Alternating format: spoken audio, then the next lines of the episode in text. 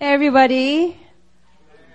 Good afternoon. Ah, it's so great to be back. Um, I was away the past two Sundays because I was serving on the on the Baguio mission team. And for those of you who don't know me, my name is Lisa Kim. I serve as the missions director here at New Philly. And as uh, Pastor John Michael mentioned earlier today, today's a very, very special service because all three of our mission teams have triumphantly returned, and we come bearing crazy glory stories of what God is doing in the field. So I know everyone here is excited. Amen?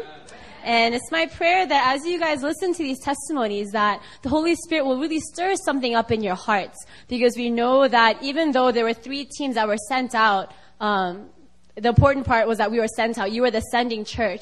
Uh, I know that when I was in the field personally, I could feel, the, I could tangibly feel the prayer covering of New Philadelphia. There was so much grace, so much grace, like for real. And not only that, um, we know that one of our core values is to be extravagant in worship. And as a missions director, I'm sort of in charge of like fundraising. I keep records, right? And man, I was so blown away. I was so blown away at how the members of New Philadelphia Church just sowed so extravagant into these trips.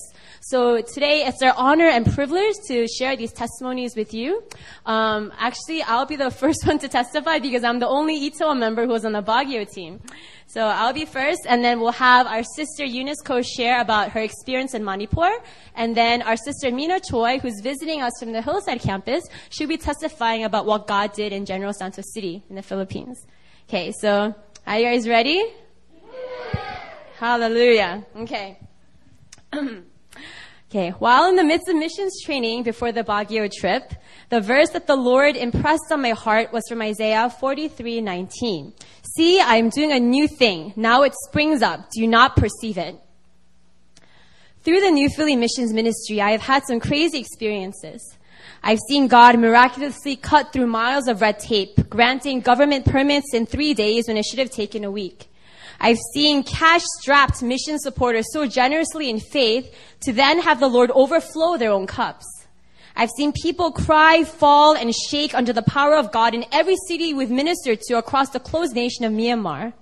I've seen the Lord bring about more than one hundred healings over the span of a few days in rural Indonesia. The list goes on and on. But even in the midst of this, my heart was crying out for something more, something deeper. I know that God always keeps it fresh. I do not want missions to ever be a pattern. I do not want ministry to ever be a formula. I said, Lord, if you really are calling me full-time into this field, give me a taste of the excitement and the adventure that is in store. I know you take us from glory to glory. I know it is impossible for you to do any less. If this is a, if this is the case, I said, blow me away. Exceed my expectations, Father. And that he did. Amen. The Baguio mission trip was an amazing experience because it was the most emotionally intense trip that I have ever been on. High in the mountains of Baguio, northern Philippines, the Lord kept on clicking revelations in my spirit about my family, about my calling, about the posture of my heart, about all these truths deep inside of me that I didn't even realize. One after another, these revelations came to the point where it was so overwhelming, in the best of ways, to process through it all.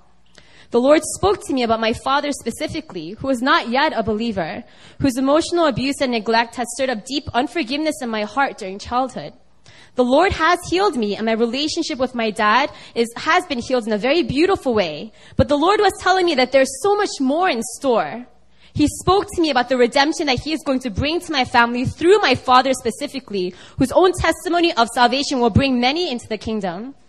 The Lord spoke to me about many heart issues, almost as if he were shining a light deep into the cracks and crevices of my soul. Things that I thought were dealt with long ago were brought up again. My heart was going through a refining fire. Oh. But on top of all these personal revelations, God also spoke to me on the macro level. He opened my eyes to the essence of missions, to the powerful foundation of my faith, the most magnificent miracle, even greater than the lame walking or the blind seeing, something that I had surprisingly put on the back burner for so long. The prophet Isaiah declares, how beautiful on the mountains are the feet of those who bring good news. And what is this good news? It is the pure gospel message. It is that the creator of heaven and earth sent down his one and only son to die for our sins. Through the shed blood of Jesus, we are cleansed, we are made new, we are given the authority to do mighty works. Though we've done nothing to deserve it, God has blessed us with an amazing, amazing grace. I heard this message being preached at a public high school in Baguio. It was not with eloquent, it was not with eloquent phrases or with intricate analogies, lest the cross be stripped of its power.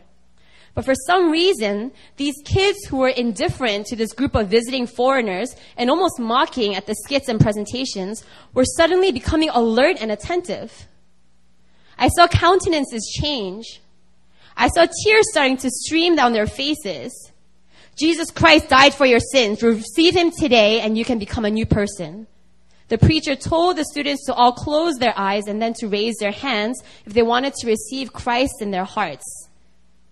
I saw a wave of hands go up all across the entire room, every single student.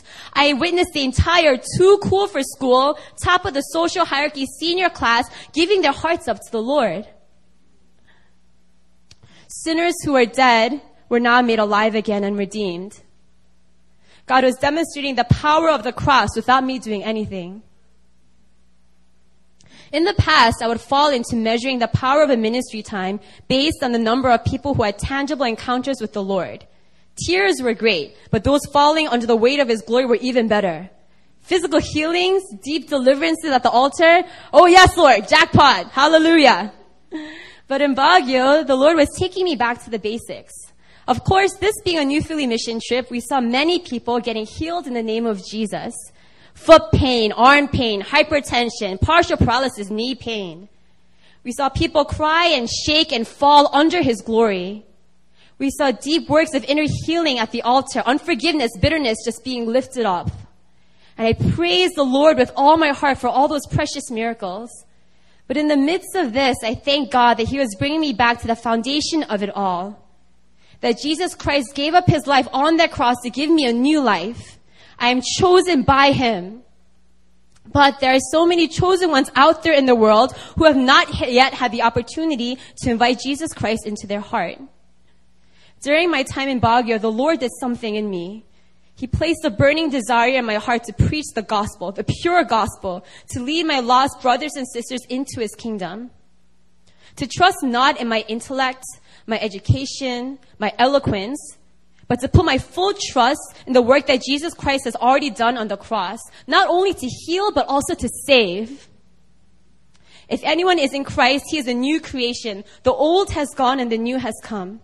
It is my prayer that more people will be set free by the truth of Jesus to take up the identity of their old mortal selves and to take up their full inheritance as heavenly beings with such a rich, rich inheritance in eternal life. Thank you.